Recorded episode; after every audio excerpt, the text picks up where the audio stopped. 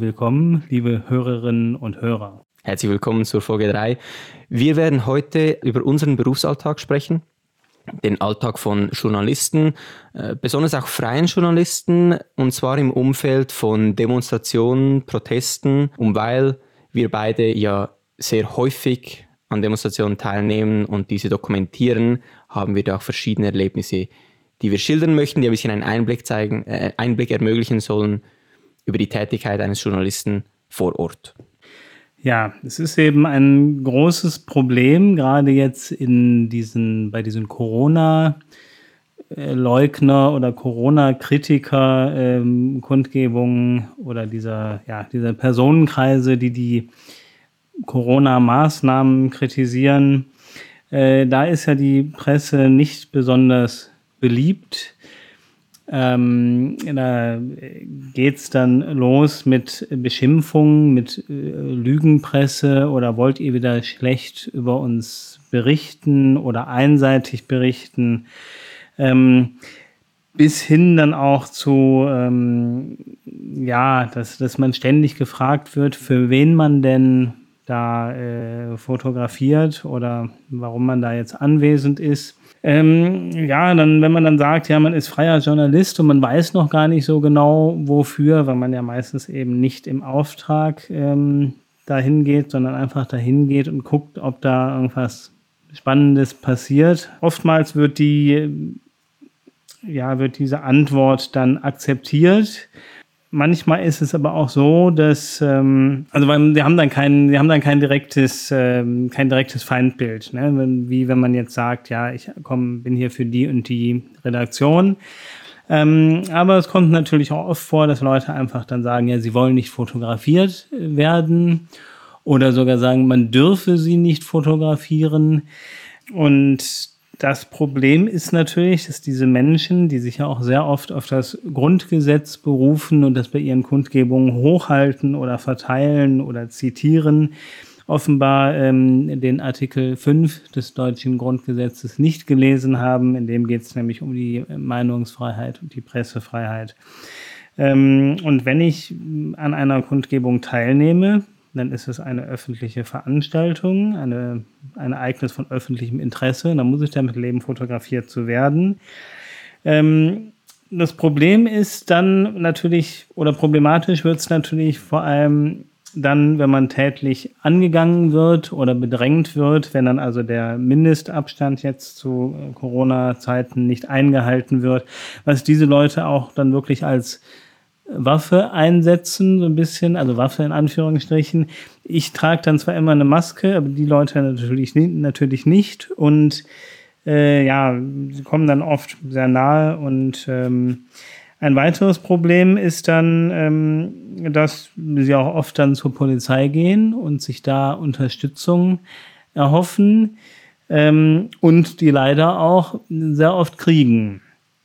Äh, das hat äh, meiner Meinung nach verschiedene Gründe. Einmal, dass die Polizei eben den Weg des geringsten Widerstands geht. Also wenn da jetzt 50 Leute protestieren, von denen sich ja wahrscheinlich die meisten über die anwesenden Pressevertreter aufregen und äh, die Pressevertreter sind dann eben nur zwei oder drei, dann werden die eben einfach in ihren Rechten eingeschränkt, weil das ist dann die einfachste Lösung. Es geht da nicht darum, dass die Polizei dann das Recht durchsetzt, wie sie es eigentlich tun müsste, sondern sie macht es sich einfach. Der andere Grund, warum dann eben äh, nicht dass die Pressefreiheit durchgesetzt wird, ist oft auch so die äh, lokale Vernetzung, weil das sind Polizisten von vor Ort, diese Veranstalter oder diese ähm, Kundgebungsteilnehmer sind da jede Woche. Man kennt sich also. Und ähm, dann ist natürlich der ort örtliche Polizist auch eher ähm, dazu geneigt, ähm, dann seine lokalen Leute irgendwie zu unterstützen, ähm, als da jetzt irgendwie sich für einen irgendeinen dahergelaufenen auswärtigen Pressevertreter einzusetzen. Hm. Das ist jetzt die die Lage in Deutschland, die du geschildert hast mit dem Grundgesetz. Ich möchte aber betonen, dass es hier in der Schweiz natürlich keinesfalls anders verläuft.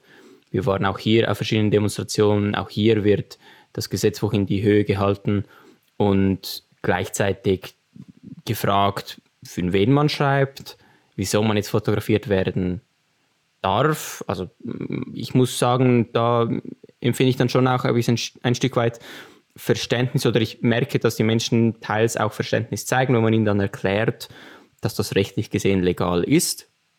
Das kommt natürlich aber auch darauf an, wie stark diese Menschen gesinnt sind jetzt. Also die, die, die, die voll krassen Anti-Corona-Schutzmaßnahmen, Leugner, wie auch immer wir sie nennen wollen, die lassen sich da auch von der Presse nicht beirren.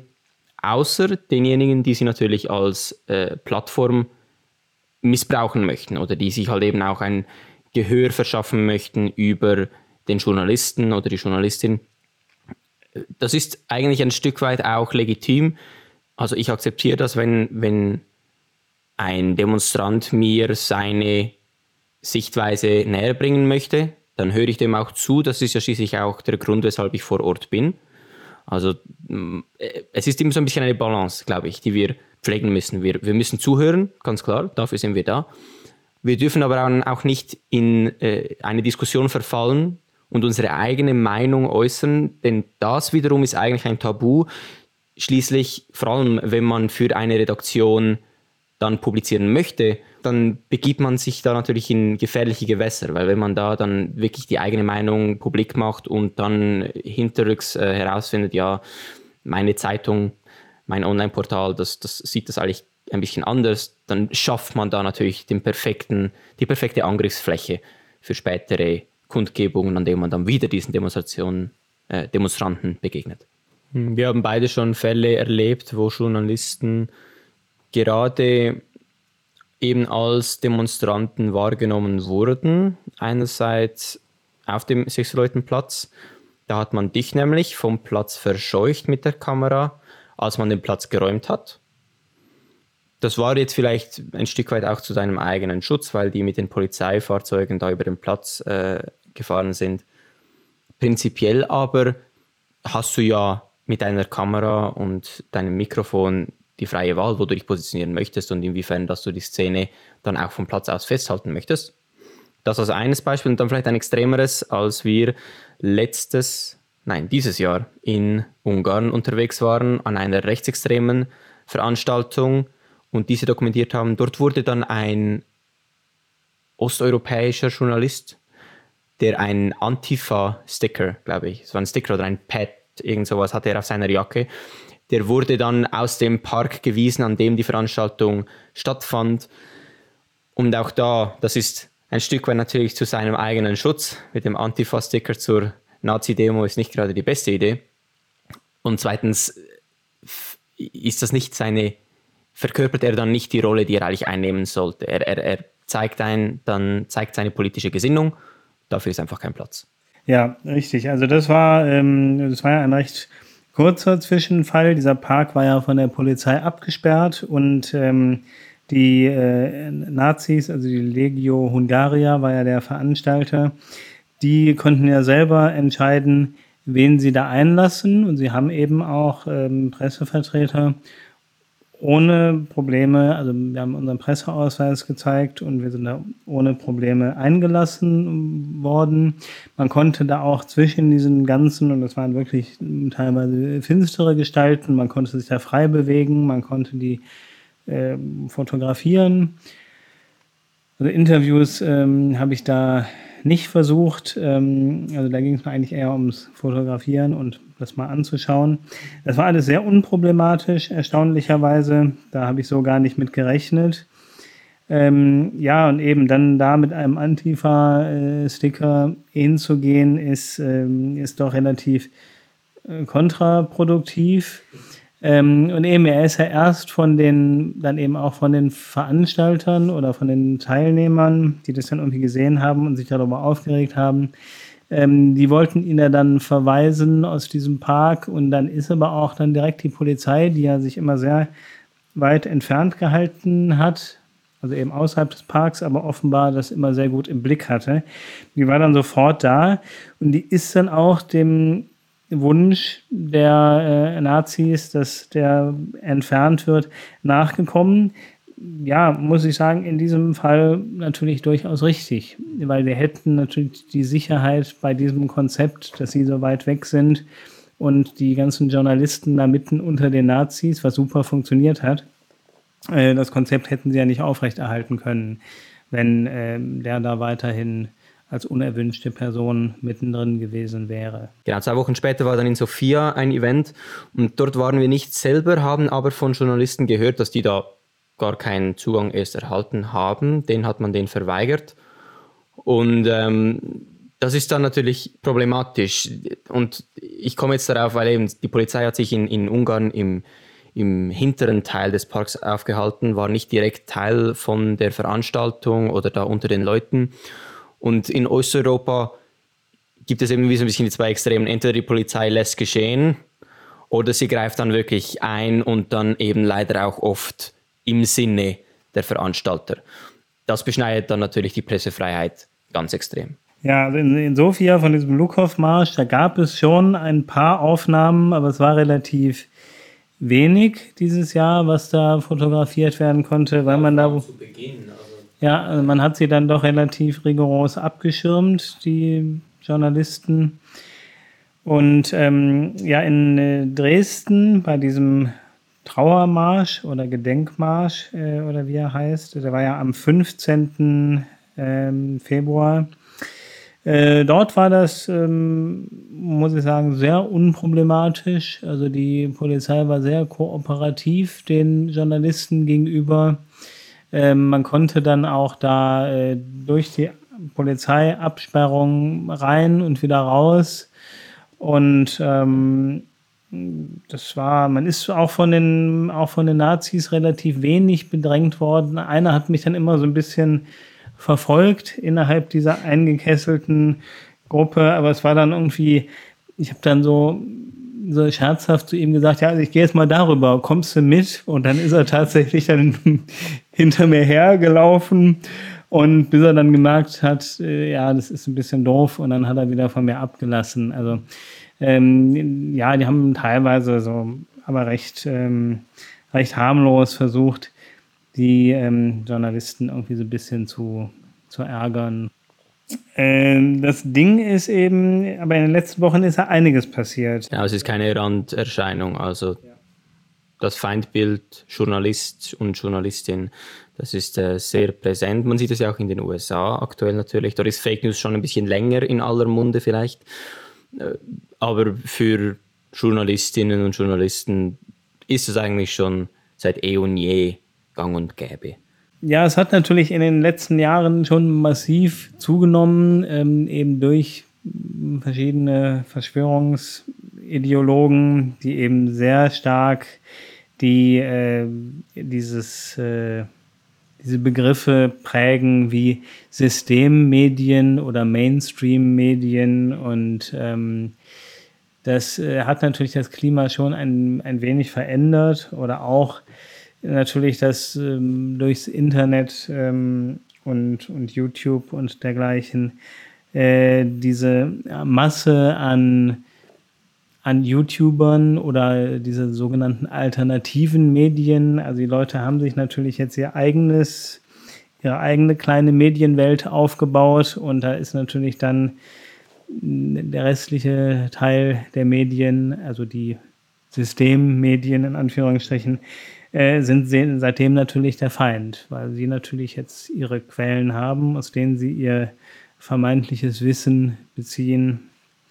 Ja, das äh, erschwert die Sache doch schon ungemein. Wir sind ja auch Thema verschiedenster Verschwörungstheorien. Ähm, das kann eben von irgendwelchen antisemitischen Ideologien stammen, die besagen, dass nicht nur eben Staat, Demokratie, sondern auch Medien von einer äh, zionistischen Regierung oder was auch immer, da gibt es x verschiedene Beispiele und Begriffe in ganz, ganz verschiedenen Theorien, dass wir kontrolliert werden, dass wir gesteuert sind. Und ja, also ich meine, Mantelredaktion, große Medienhäuser, die sehr homogen berichten, die spielen diesen dann natürlich in die Hände, diesen Theorien. Und gleichzeitig ist aber natürlich das zentrale Problem, wie du schon angesprochen hast, es gibt so viele Arten und Weisen, wie man sich Informationen und eben auch Falschinformationen verschaffen kann, dass man immer eine Wahrheit findet, an die man glauben möchte. Ob sie dann tatsächlich die einzig wahre Wahrheit ist und ob sie auch die korrekte ist, an Betracht des menschlichen Miteinanders, das ist dann eine ganz, ganz andere Frage. Ja, also skurril wird es ja dann ähm, bei diesen Corona-Kundgebungen äh, namens Querdenken. Äh, eben, das war auch diese in Freiburg. Alles, was mit Q anfängt, ist aktuell hoch im Rennen. ähm, ja, dieses, äh, dieses Querdenken ist ja initiiert von diesem Herrn Ballweg, der jetzt auch in, ähm, das hat seine Haupt, äh, also hauptsächlich ist es ja in Stuttgart, da sind immer, waren bisher immer die größten Kundgebungen. Dieser Herr Ballweg kommt wohl auch von da und will jetzt auch sich als Kandidat aufstellen ähm, für die Oberbürgermeisterwahl in Stuttgart. Ähm, sein Demokratieverständnis ist allerdings äußerst fragwürdig, denn er hat jetzt, der Olaf Sundermeier hat ähm, ihn angeschrieben und ähm, wollte mit ihm jetzt vor dieser Kundgebung in Berlin, wollen sie jetzt die große machen, am Samstag, der Tag der Freiheit nennen sie das. Ähm, da kommt eben auch dieser Herr Ballweg und auch der Bodo Schiffmann und etliche andere ähm, Stars in Anführungsstrichen der Szene. Und ähm, der Sundermeier wollte eben den Herrn Ballweg vorher interviewen und hat eine Anfrage geschickt. Und daraufhin hat der Herr Ballweg ein, ähm, ein Dokument geschickt, das unterschrieben werden sollte, in dem der Herr Sundermeier oder auch andere Journalisten sich also äh, dazu verpflichten, durch ihre Unterschrift wahrheitsgemäß und neutral zu berichten. Was ziemlich skurril ist, weil Journalisten das aufgrund ihres Berufskodexes ja sowieso machen. Außerdem fragt man sich, was bezweckt Herr Ballweg damit? Weil letztendlich selbst wenn jemand das jetzt unterschreibt und ihm zurückschickt und hinterher nicht so berichtet, wie Herr Ballweg das äh, sich wünscht, naja, was will er dann machen? Will er dann sagen, hier, ich habe das Dokument, der hat das unterschrieben und der hat jetzt irgendwie so und so berichtet und ich äh, möchte den jetzt anzeigen oder was stellt er sich da vor? Ich meine, eine Beschwerde beim Presserat kann man sowieso machen oder wenn es irgendwas strafrechtlich Relevantes ist, kann man eine Strafanzeige machen. Dafür braucht es nicht das Dokument. Das Dokument dient Herrn Ballweg dazu, weil es wird ja wahrscheinlich kein Journalist unterschreiben und er kann dann sagen, die Journalisten, die haben sich geweigert, das Dokument zu unterschreiben, die wollen nicht neutral und äh, ausgewogen berichten. Also das ist natürlich ganz klar eine Inszenierung, um ähm, hinterher das so darstellen zu können, eben, dass die Journalisten alle mit bösen Absichten ähm, arbeiten ist dann die Frage, was, was sollte man jetzt da raten? Sollte man das unterschreiben? Eigentlich hat man ja nichts zu verlieren. Es ist ja nicht falsch. Wenn man dafür dann ein Interview kriegt und sonst nicht. Ja, gut. Es, ich denke mal jetzt vielleicht, der Herr Sundermeier, der würde vielleicht wirklich ein Interview kriegen, aber ich denke natürlich, wenn das jetzt mehr Leute unterschreiben würden, so viele Interviews wird er dann wahrscheinlich auch nicht geben. Ähm, man könnte ihm natürlich theoretisch damit den Wind aus den Segeln nehmen, weil dann könnte er nämlich nicht behaupten, ja, alle, alle Journalisten haben das nicht unterschrieben. Aber das Problem ist, es will natürlich kein Journalist so ein absurdes Ding unterschreiben, weil er sich natürlich da äh, vor seinen Kollegen und so auch irgendwie lächerlich macht. Also sowas kann man einfach äh, nicht unterschreiben, äh, weil es eben auch vollkommen sinnfrei ist. Sobald es halt über, sobald es irgendwie mit seriöser Berichterstattung zu tun hat, eben über eine Demonstration, über einen Protest, der wirklich auch eigentlich eine starke Message haben kann, sind die, die Teilnehmer einfach nicht mehr bereit, vor der Presse gerade zu stehen und sich zu äußern. Aus eigentlich einer Angst, die innerhalb ihrer Ideologie geschürt wird. Und wir sind in der unglücklichen Lage, dass gleichzeitig natürlich Soft News, Interviews mit irgendwelchen Passanten auf der Straße, die sind kein Problem und uns wird dann nicht wirklich geglaubt, wenn wir sagen, wir haben Probleme über ein Thema zu berichten oder Stimmen zu einer äh, Bewegung zu kriegen.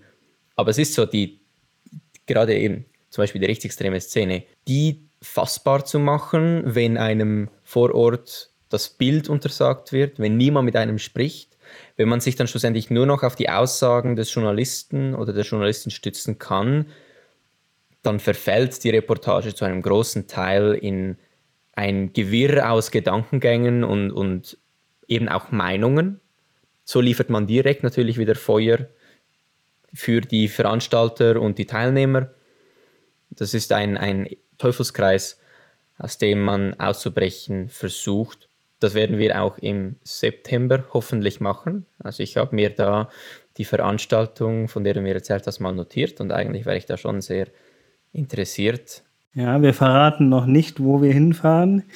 Aber ähm, eine andere Sache ist natürlich noch die, dass ja sogar die Politik, also höchste Stellen der Politik, sich sogar an dieser Stimmung äh, gegen die Presse beteiligen. Wenn man sich jetzt anschaut, der Taz-Bericht über die Polizei, äh, also das, ähm, in dem dann geschrieben wurde, dass Polizisten ja äh, auf die auf die Müllkippe, nein, so war es nicht geschrieben, aber den Bericht kennt ja jeder, ähm, der ja ganz massiv kritisiert wurde, äh, wo auch alle dann sich darüber aufgeregt haben. Ähm, das Ding ist, ähm, dass dann ja sogar der Innenminister Horst Seehofer äh, sich zu diesem Taz-Artikel geäußert hat und äh, gesagt hat, ja, er würde das abklären, ob er persönlich eine Strafanzeige deswegen stellt. Und da muss ich sagen, das ist also ein absolutes No-Go, dass also ein Minister, ein Innenminister auch noch, äh, sich irgendwie ähm, dazu äußert, ähm, ob er gegen einen Zeitungsartikel, in dem es ja nicht um ihn persönlich ging, dann wäre es noch verständlich. Ähm, es ging um sein Ressort in gewisser Weise. Er ist ja für die Polizei zuständig. Aber trotzdem, er ist nicht persönlich angegriffen worden, sondern die Polizei ist angegriffen oder kritisiert worden. Und da steht es ihm überhaupt nicht zu, ähm, überhaupt irgendwie dazu, darüber zu spekulieren, ob er eine Strafanzeige deswegen macht. Also das geht überhaupt nicht. Er hat sie dann auch nicht gemacht. Es war auch wieder eine völlig äh, durchgeknallte Aktion von Herrn Seehofer, der ja für, für solche Sachen bekannt ist. Er hat ja auch ähm, sich dagegen ausgesprochen, eine Untersuchung zu machen, also eine Studie über Rassismus bei der Polizei. Ähm, naja, gut, jetzt wollen wir nicht in der Vergangenheit von Herrn Seehofer rumwühlen, aber er hat damals auch in den 90ern äh, bei der Abstimmung über die Einführung der Strafbarkeit von Vergewaltigung in der Ehe, hat er dagegen gestimmt. Also nur mal, damit man ein Bild von Herrn Seehofer bekommt. Also Herr Seehofer ist ein knallharter Hardliner, an dem sogar die AfD ihre helle Freude hat. Also muss man ganz klar sagen, der ist also sogar bei der CDU, also so weit rechts außen, dass es also wirklich ähm, ja, also sehr fragwürdig und sehr beängstigend ist. Ja gut, wir, wir, wir fischen in genau diesen Teichen, die, die ganz am Rande der Stadt liegen. Ganz links oder ganz rechts und dort kommen diese Aussagen her, also irgendwo die machen sie auch spannend. Deshalb lieben wir unsere Arbeit, trotz allem. Ja, ja, Na, es ist natürlich ähm, eine problematische Sache. Äh, jetzt auch, man darf ja gespannt sein, ähm, was jetzt passiert am Samstag in Berlin. Ähm, ich werde ja da sein.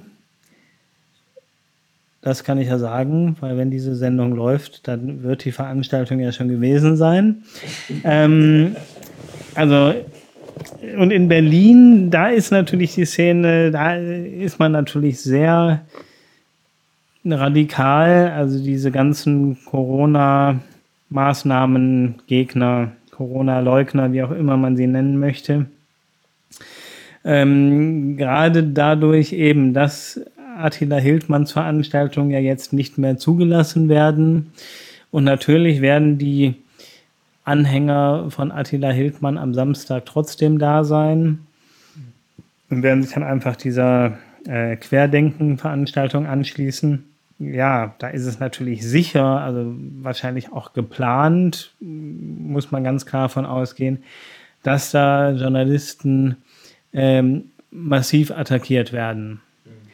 Und ähm, das Problem ist, äh, dass die Szene eben mitbekommen hat, dass sie mit ihrer Strategie ähm, Erfolg haben. Also eben dadurch, dass dann eben auch ein Herr Seehofer irgendwie ähm, Kritik an der Polizei oder, oder Studien gegen Rassismus oder Racial Profiling bei der Polizei nicht zulassen will, genau wie ähm, Herr Reul, der Innenminister von Nordrhein-Westfalen, der gesagt hat, äh, Racial Profiling ist verboten.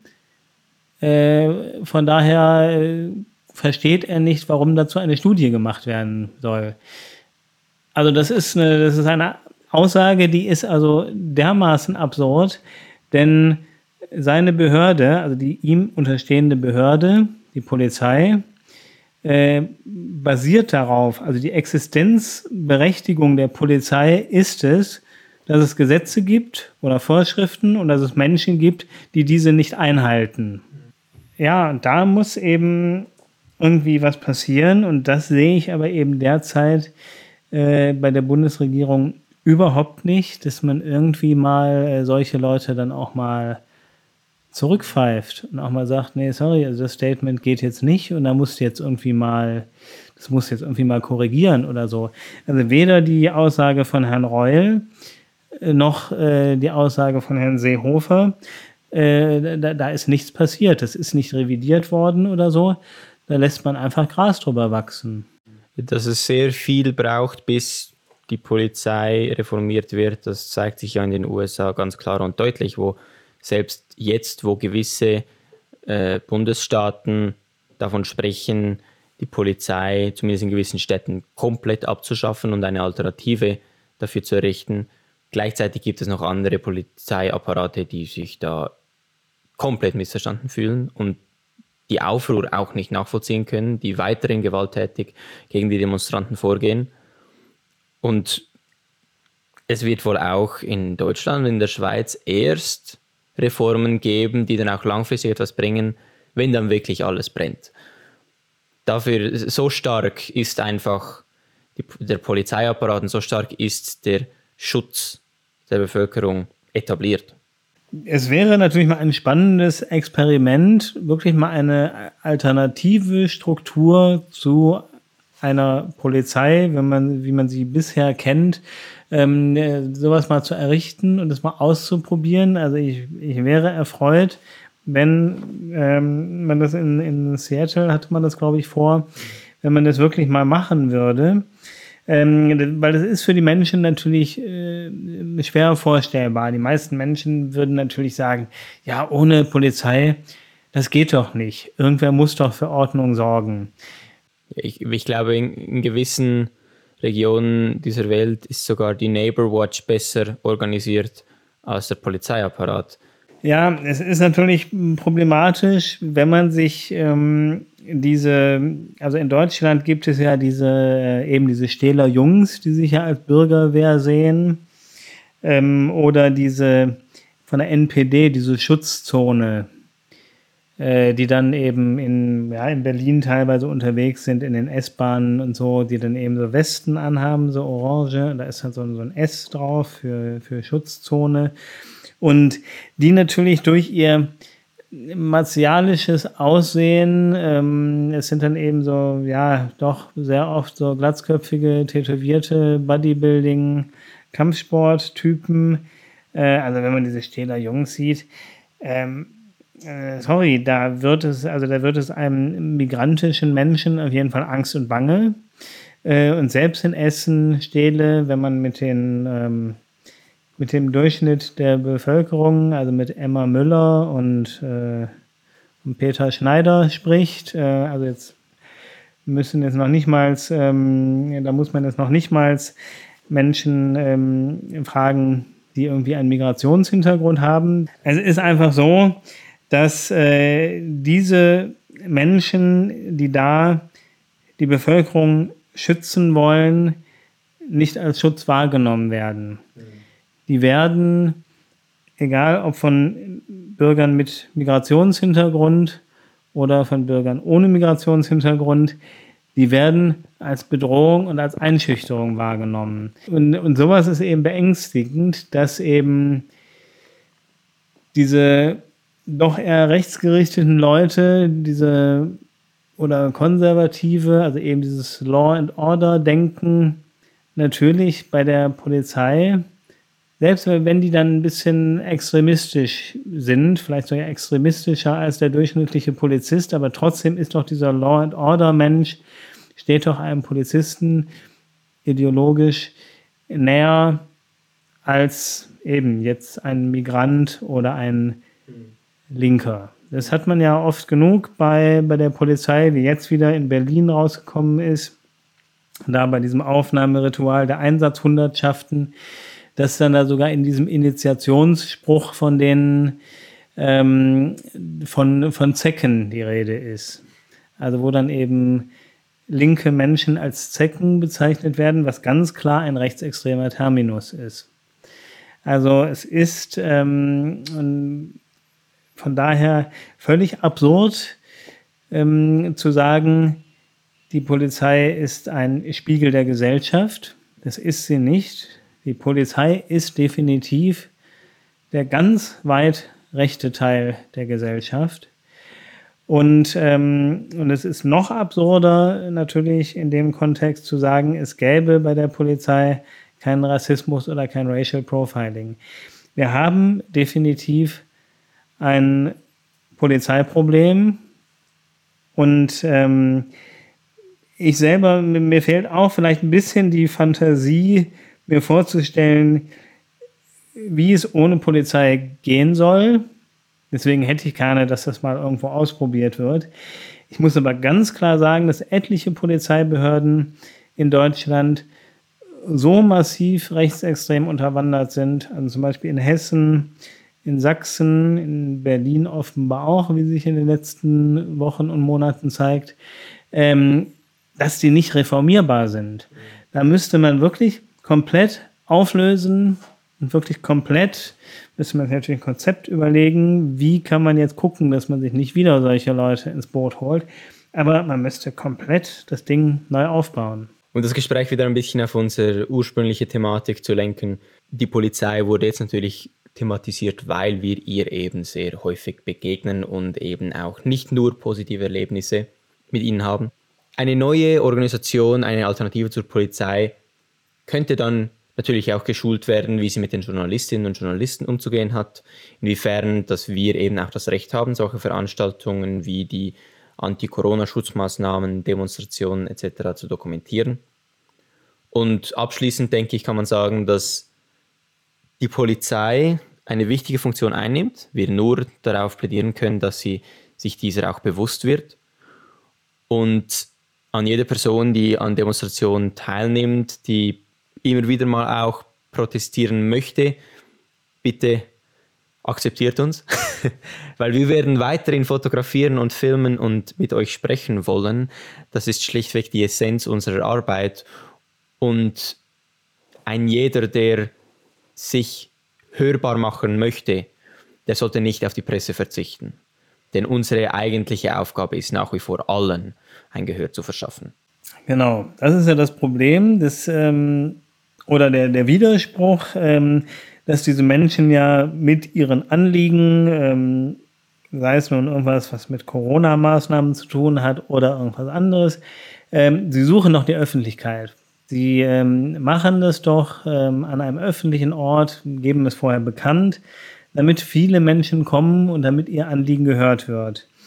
Und ähm, dann wirklich wie jetzt da in Freiburg bei dieser Querdenken-Veranstaltung so massiv ähm, Journalisten zu bedrängen, ähm, das ist ja völlig widersinnig. Also erstmal gibt es schlechte Presse Und ähm, klar, das kann man dann für seine Opferrolle benutzen, aber es dient nicht dem eigentlichen Anliegen. Äh, man kann dann die eigene äh, Bubble damit füttern, sich untereinander die immer wieder gleichen ähm, ja, Ideen und Thesen und Theorien zu erzählen. Und wenn sie dabei nicht fotografiert werden wollen oder gefilmt werden wollen, äh, wenn sie keine Öffentlichkeit wollen, dann müssen sie sich einfach eine Halle mieten, dann können sie die Tür zumachen, dann fotografiert und filmt sie keiner und dann können sie da drin ungestört. Aber das wollen sie doch nicht. Die wollen doch, die suchen doch die Öffentlichkeit, also müssen sie jetzt auch lernen, damit umzugehen. Stichwort Lernen ist doch ein schöner Abschluss. Ja. Für die dritte Folge von Exogen. Wir hoffen, es war für euch interessant. Das Gespräch ist für uns nämlich immer äh, auch Anregung und, und das, eben, es inspiriert uns, es motiviert uns weiterzumachen. Wir werden auch in den kommenden Monaten wieder Episoden raushauen. Wir äh, arbeiten daran, noch ein bisschen häufiger was zu produzieren. Wünschen euch auf jeden Fall einen angenehmen Sommer und wären sehr, sehr glücklich, wenn ihr uns bald wieder zuhört. Ähm, falls ihr noch Fragen zum Versammlungsrecht oder zum Verhalten bei Demonstrationen habt, könnt ihr die gerne an uns richten auf unserem Twitter-Account. Und wir werden ähm, dann versuchen, die zu beantworten. Und wenn wir die Antworten nicht wissen, werden wir irgendwelche Juristen oder beim Berufsverband nachfragen und äh, versuchen euch die Antworten zu geben. Das Wichtige ist ähm, bei Demonstrationen vor allem immer möglichst äh, ruhig bleiben, auf jeden Fall friedlich bleiben. Und ähm, ganz wichtig ist es eben, dass man einfach äh, versucht, sich wirklich äh, Gedanken zu machen, was dem eigenen Ziel dient, also der Botschaft, äh, die man verbreiten möchte. Und eben unserer Meinung nach ist eben äh, das Bedrängen von Journalisten ähm, da auf jeden Fall nicht das richtige Mittel, denn ähm, die Presse- und Meinungsfreiheit ist ein hohes Gut und die Menschen, die in der Öffentlichkeit bei einer angemeldeten Versammlung oder Kundgebung ihre Meinung kundtun wollen, äh, sollen doch bitte auch die Seite dann tolerieren und achten, die eben dann auch darüber berichtet und ihr Anliegen in die Welt trägt.